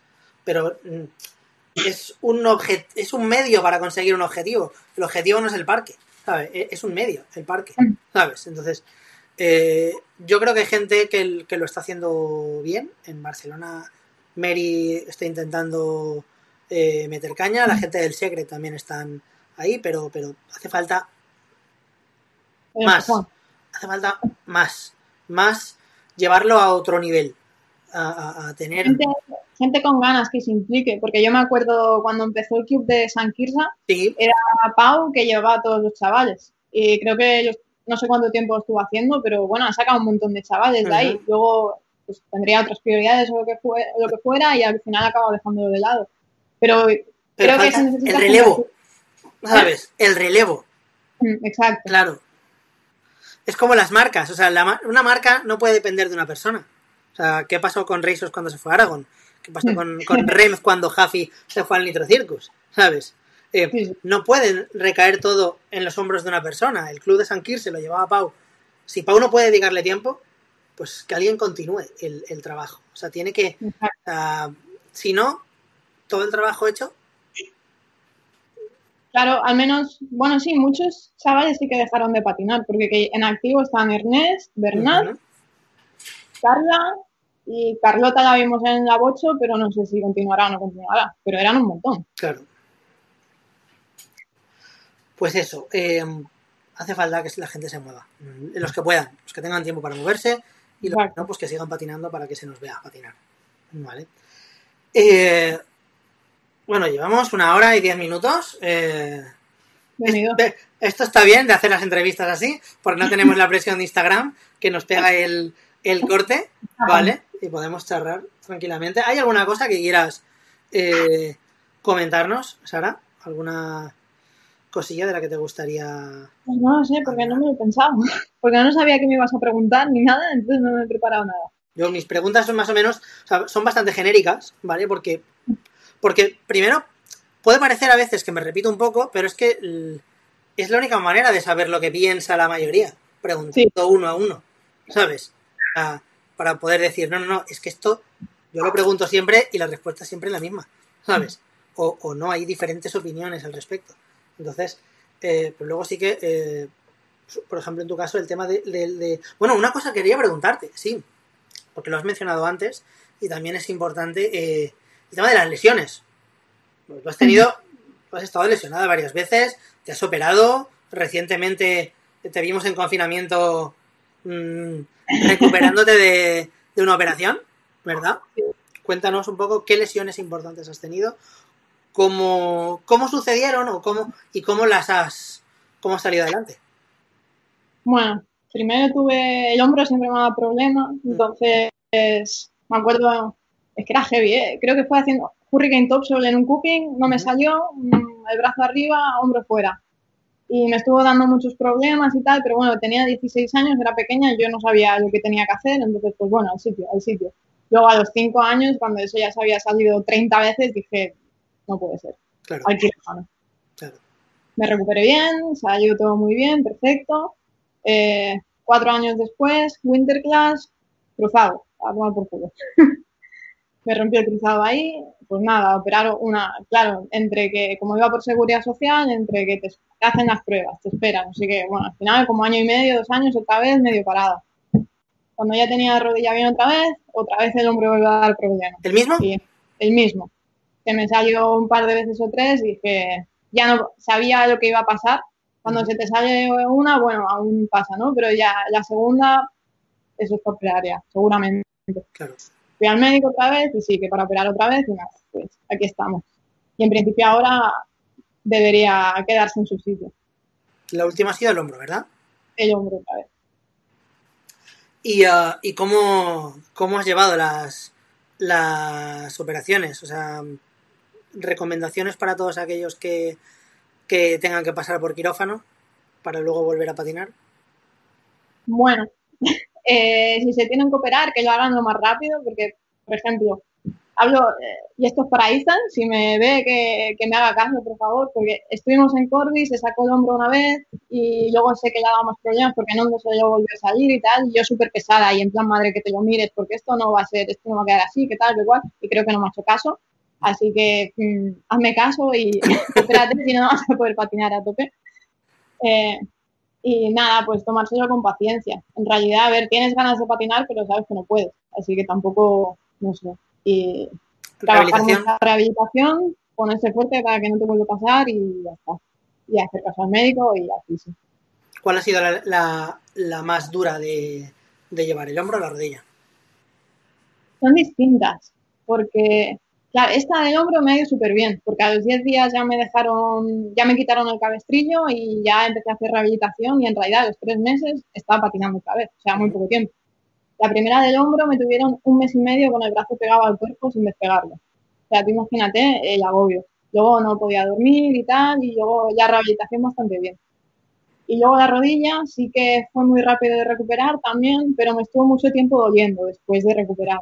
Entonces me tiré como año y medio ahí que patinaba, me dolía, patinaba, me dolía, y esa fue un poco más durilla. Yo he pasado dos veces por la rodilla, Hostia, por, la, por el mismo ligamento cruzado de la misma rodilla, dos veces. Y, eh, y sé, sé lo que es eso. Es, es, es duro, es duro y, y, y, y depende. Yo, no te- o sea, mi, yo mi rehabilitación ha sido distinta las dos veces. O sea, la primera vez fue horrible. O sea, Ujú. fue, yo, vamos, igual era por la novedad, que lo veía todo súper lejos el día en el que poder volver a patinar, ¿sabes? pero la segunda fue súper rápido y, y, vamos, volví a patinar creo que en el mismo tiempo que la primera, pero me parecía la mitad, ¿sabes? Y, y, uh, y eso, y recomiendo a todo el mundo lo mismo, o sea, el, rehabilitación, paciencia, paciencia, tomárselo en serio y, y que aunque los médicos te digan que no puedes patinar, y esto, lo siento, médicos, se puede. Se puede patinar. Porque te lo dicen. Te lo dicen, olvídate de los patines. Olvídate de los patines. Claro, es que yo si me opero, yo de cruzado podría haber, o sea, podría haber evitado esa operación, ¿sabes? Porque yo al, al tener ya eh, el, el, cuádriceps fuerte, pues Claro. esa rodilla me aguanta. Si yo patinaba con el cruzado roto. Claro, Lo que pasa es que digo, si quiero continuar patinando en serio, me tengo que operar, si no... claro, exacto. Bueno, eh, y eh, una última cosa. Eh, ahora, pregunta de actualidad. ¿Cómo ves la situación del deporte, competiciones, etcétera, con todo el empastre este del COVID? fatal. está fatal, está parado todo y creo que si ya se habían cancelado cosas, se están cancelando más aún. Eh, pero bueno, es que es lo que hay, lo estamos pasando todos y no podemos hacer nada. Pues bueno, pues vamos a salir como podemos y el año que viene esperemos que será mejor año. Vale. Estamos. Recuerdo, te recuerdo a ti y recuerdo a la gente que nos vea que teníamos planes para este año porque lo, éramos muy optimistas todos. Nos éramos muy optimistas. Creíamos que esto iba a ser cosa de nada, dos días y luego todos besos y abrazos y, y todo. eh, eh, queríamos irnos de tour a Portugal, ¿vale? Queríamos hacer un... Desde X Cruz estábamos promoviendo un tour a Portugal, multitudinario, ¿vale? Eh, de hecho, la gente se puede meter en la página web de X Cruz, que hay una pestaña que pone Tour, ponía Tour dos- 2020, lo he cambiado a Tour 2021, ¿vale? Pues ser un poco más realista, con, consecuente con, con la actualidad. Eh, y pues nos gustaría, pues eso, que, que cuanta más gente el año que viene, en verano, se una y nos vayamos todos para desquitarnos eh, a Portugal, a, a quemar esos parques que hay ahí que son Exacto. brutales y eh, pues eso, cuanta más gente se venga mejor y hacemos esa piña de la que hablábamos al principio de la, de la entrevista, ¿vale? Ahora, pregunta para ti. Ah, claro, yo he contado. Eh, cuando empezó a salir X-Crews, Sí. otra vez, hay mucha gente que, que ha empezado ahora que me pregunta, ¿y esto qué es? Y yo, ¿y cómo se lo explico? ¿Sabes? Entonces, ¿qué era X-Crews y por qué lo habéis recuperado? Vale, pues mira, X-Cruise, eh, X-Cruise era el único lugar, ¿vale? Estoy hablando de finales de los 90, ¿vale? X-Cruise era el único sitio donde tú podías eh, conocer eh, todo lo que sucedía. eh, bueno, vamos a, vamos a poner en situación, ¿vale? Tú imagínate a todos estos chavalines de ahora que no tienes ni Facebook, ni Instagram, ni YouTube, ¿vale? Ya está. O sea, te quito el TikTok también si quieres, ¿vale? Tú imagínate que no tienes nada de eso. ¿Qué haces? ¿Cómo te relacionas con la gente? ¿Cómo conoces quién hay, quién patina en el pueblo de al lado, en la ciudad de al lado, en la comunidad de, de al lado? ¿Qué, ¿Qué noticias hay? ¿Qué marcas hay? Llegan, se van, competiciones, ¿vale? Pues en, en esa época todo funcionaba a través de las páginas web, ¿vale? En- tenías que conocer esa página web en la que ver esas noticias sobre lo que a ti te gustaba. La página web nacional sobre eh, patinaje agresivo era Xcruz. Eh, Ahí estaba todo. Había, podías subir tus fotos, podías subir vídeos, podías hablar en el foro con la gente de sobre un montón de cosas y se creaba esa comunidad de que todos sabíamos quiénes éramos aunque no nos hubiéramos visto la cara, ¿vale? Eh, y luego pues hacían quedadas y, las convertíamos en realidad, ¿vale? Eh, entonces eso hizo eh, que eh, la escena del patinaje español se creara, ¿vale? Porque al principio eran mini escenas, o sea, era cada uno en su pueblo o en su ciudad con sus colegas, ¿vale? Pero a raíz de X-Cruz nos conocimos todos y mm, quedamos para, para vernos en persona y fue lo que hizo que, que nos uniera como comunidad luego ya empezaron a salir otra, otra serie de portales, después salieron otras noticias, otras, otras webs de noticias y tal, pero X Plus fue quien lo empezó todo, ¿vale? Eh, fue gracias a, a Chucky, tenéis la entrevista de Chucky, está en Instagram, pero la voy a subir a Facebook. Hoy he estado pasándola para subirla a Facebook, digo, perdona, a, YouTube, ¿vale? Eh, con el paso de los años, mmm, todas las noticias se han ido diseminando un poquito, ¿vale? Mm, Antes las noticias perduraban en el tiempo, pero ahora mismo yo lo llamo que estamos en la era de la inmediatez, ¿vale? Consumir y desechar las stories, que lo, que lo, que lo mueven todo, la ves y mañana ya no está, ¿vale? Y no, te- y no te- Y no te acuerdas, porque ya hay otra cosa que la sustituye, ¿vale? Antes eso no pasaba. Podías siempre revisar todo lo que había, las fotos que se habían publicado, los vídeos que se habían publicado, ¿vale? En un mismo sitio. No te tenías que ir a, a YouTube para ver vídeos, a Instagram para ver fotos, a otro sitio, ¿vale? Todo estaba en el mismo sitio. Entonces, em, ¿por qué eh, me decido? Bueno, esto desaparece con la aparición de las redes sociales, otros portales, etcétera, la gente que lo llevaba. Eh, Chucky pues tenía otras cosas que hacer y, pues cada vez había menos gente que lo visitaba y pues tuvo, tuvo su, su momento. ¿Por qué me decido eh, yo a retomarlo? ¿Vale? Pues porque el año pasado, el año pasado fueron los, los World Roller Games, ¿Sí? ¿vale? Bueno, pues el año pasado, em, tras los Roller Games, tras los World Roller Games, eh, hubo una polémica eh, incitada por mi buen amigo Malvido, ¿vale? Trollmaster, em, que no estaba de acuerdo, ¿vale? En la que él expresaba su opinión, en- en no- al no estar de acuerdo con la organización de los World Roller Games, algunas cosas que sobre pases de fotógrafos, etcétera, ¿vale? Un post que puso en Facebook y, eh, y la gente comentó. Entonces, mm, me, vino a la, a la cabeza el, esto eh, es una opinión de, de alguien que tiene todo el derecho a hacerla, pero mañana eh, todo esto desaparece, ¿vale? No, no, no queda, no queda nada, no quedan las opiniones de la gente, no quedan en ningún sitio y, y, y por ende eh, las fotos, los vídeos, o sea, estamos, me, vino a la cabeza eh, la época en la que estamos, como comentaba al principio, de que se consume y se desecha, no queda nada. Y, dije, y me acordé de X-Cruz y dije, hostia, es que esto antes no pasaba. Eh, hay que hacer algo, hay que hacer algo para que las nuevas generaciones tengan ese sitio donde, donde tengan su sitio en Internet, un, un único sitio en Internet donde buscarlo todo, donde verlo todo. Y, eh, y tal como lo pensé, al día siguiente contacté con Chucky. Y dije, Chucky, mm, he tenido una idea. Hay que retomar X-Cruz. ¿Vale? Hay que retomar X-Cruz eh, porque, porque es necesario, porque ha pasado el tiempo suficiente. eh, a la gente de antes el, el- el efecto melancólico le va a llamar mucho la atención de que vuelve X-Cruz. ¿Vale? Es, un, enchufe de, motivación. Y a los nuevos, si conseguimos conectar con ellos, pues puede estar muy guay. Eh, ¿Qué pasa? Chucky está muy ocupado. Chucky no, no tiene tiempo. Y me dijo, tío, yo no tengo tiempo, tal. Y le, y le dije, mira, yo me ocupo. O sea, si te parece bien que yo me ocupe, yo me lío la manta a la cabeza y, y lo hago todo. Me dijo, vale. Eh, yo le dije, sí, si tú quieres en algún momento colaborar, pues perfecto, ¿vale? Si no, yo me ocupo.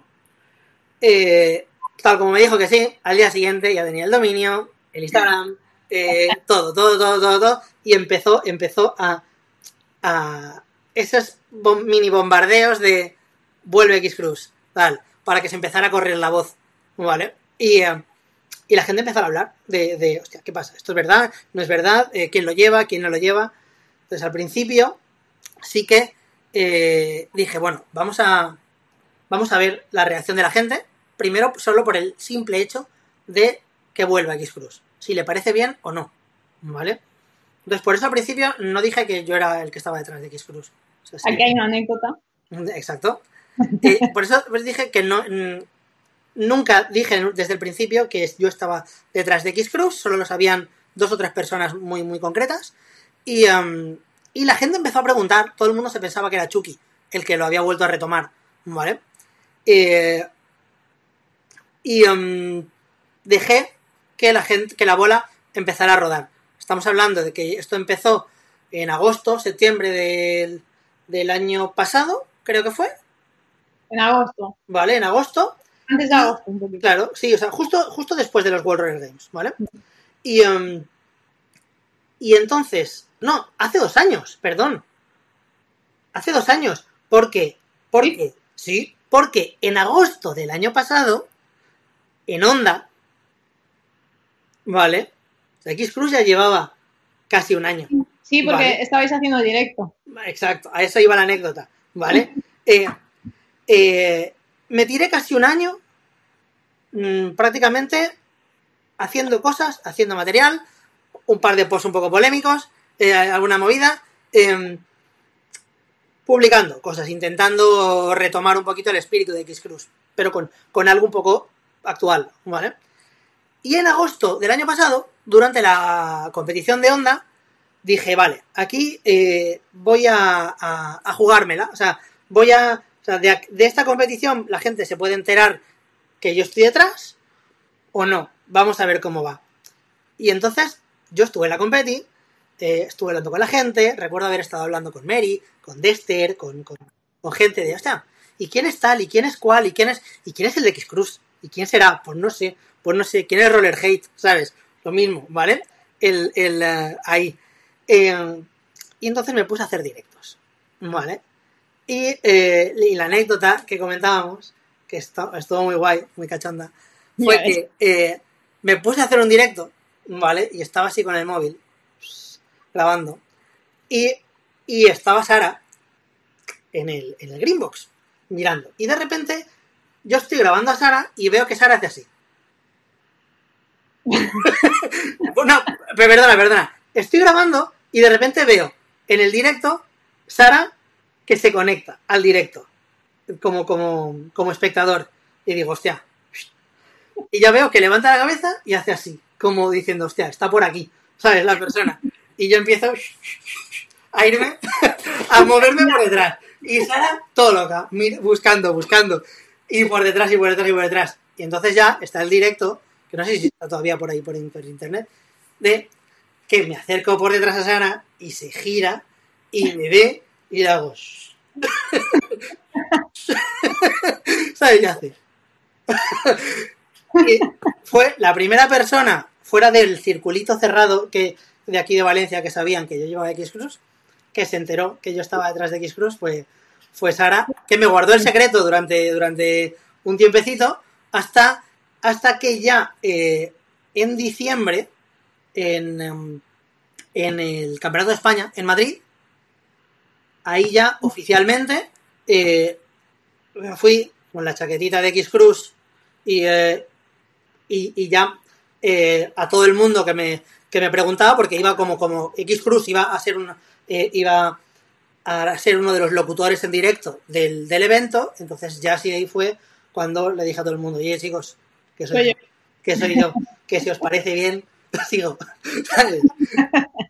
Y tengo que agradecer mucho a, a toda la gente que, que, que lo, ha, lo ha cogido con, con buena con buenos ojos. Así que, pues, seguiremos currando. Y que cualquiera que quiera colaborar con X Cruz de cualquier manera, X Cruz no hay dinero, o sea, no sale dinero de aquí, ni, ni, yo esto todo es por amor al arte, ¿vale?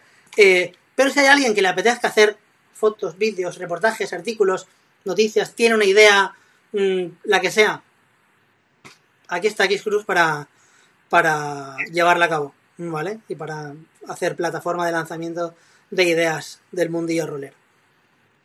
Perfecto. Anécdotas. Bueno, pues eso era un poco la, como la explicación que, que faltaba, ¿no? Porque Claro. es eso, y que, claro, ¿qué es el X-Cruise? Y yo, pues era un foro y colgaban noticias y... Claro, el foro, el foro tengo que decir que lo he quitado, ¿vale? Lo quité hace dos o tres días, porque era algo que había intentado retomar varias veces, pero hoy en día foro coches y ya está. No, los No foros no, no funcionan. Entonces, pues bueno, volverán, no lo sé, pero de momento no funcionan. Así que Fue más la melancolía, yo creo, porque creo que, que fui una de las que te dije, hostia, al foro, pero creo que me metí una vez. Claro, o sea, durante los directos sí que la gente me decía, tío, recupera el foro. No pasa nada. Vol- vuelvo a poner el foro porque ya lo había puesto y lo había quitado. Sí, Y no se ha metido nadie. O sea, yo puedo ver quién se ha metido y todo y no se ha metido. Lo puedes dejar ahí en plan estático, ¿sabes? Como si fuera un Una recuerdo, foto, un una foto que, que- que intentes clicar y no vaya ningún, y no hagas nada, y no consigas nada. pero, pero sí, yo creo que es algo necesario, algo como X Cruz y, y, y no sé, pues eh, pues yo creo que puede aportar muchas cosas guays. ¿Sabes? Si la gente lo, lo quiere utilizar para eso, para, para, para eh, el bien común, pues eh, yo creo que puede estar muy guay. Es una, una Pues cosa más para hacer. Exacto. Claro. Pues nada, Sara, eh, oye, mm, super guay, una horita y media. mm, Una hora y media. Bueno, eh, muchísimas gracias por, por haber estado aquí en directo. eh, me lo he pasado genial, espero que hayas estado cómoda, es lo que siempre intento. Y hemos hablado un montón de cosas, hemos tenido todo el tiempo que hemos querido, que eso, es una cosa que, que a mí me estresaba. No, no he mirado, no he mirado el, el- el reloj hasta ahora, ¿sabes? Así que eh, te agradezco un montón eh, que nos hayas dado tu opinión sobre un montón de, de cosas y eh, te deseo lo mejor y que sigas patinando y, y dando caña y nos vemos Pronto. pronto. A la Más próxima. tarde, espero. Exacto. vale. Bueno, pues lo mismo, gracias a vosotros, gracias a ti por la oportunidad y ya está, a cuidarse. Exacto, es lo que toca ahora. cuidado, chicos. Eh, no os voy a decir eso de quedaos en casa, no me enteré yo. Pero tened cuidado, que no me enteré yo, ¿vale? Eso sí, tener cuidado, poner la mascarilla, por favor. ¿Vale? Venga, Muchas gracias. venga, Sara. Adiós. Chao.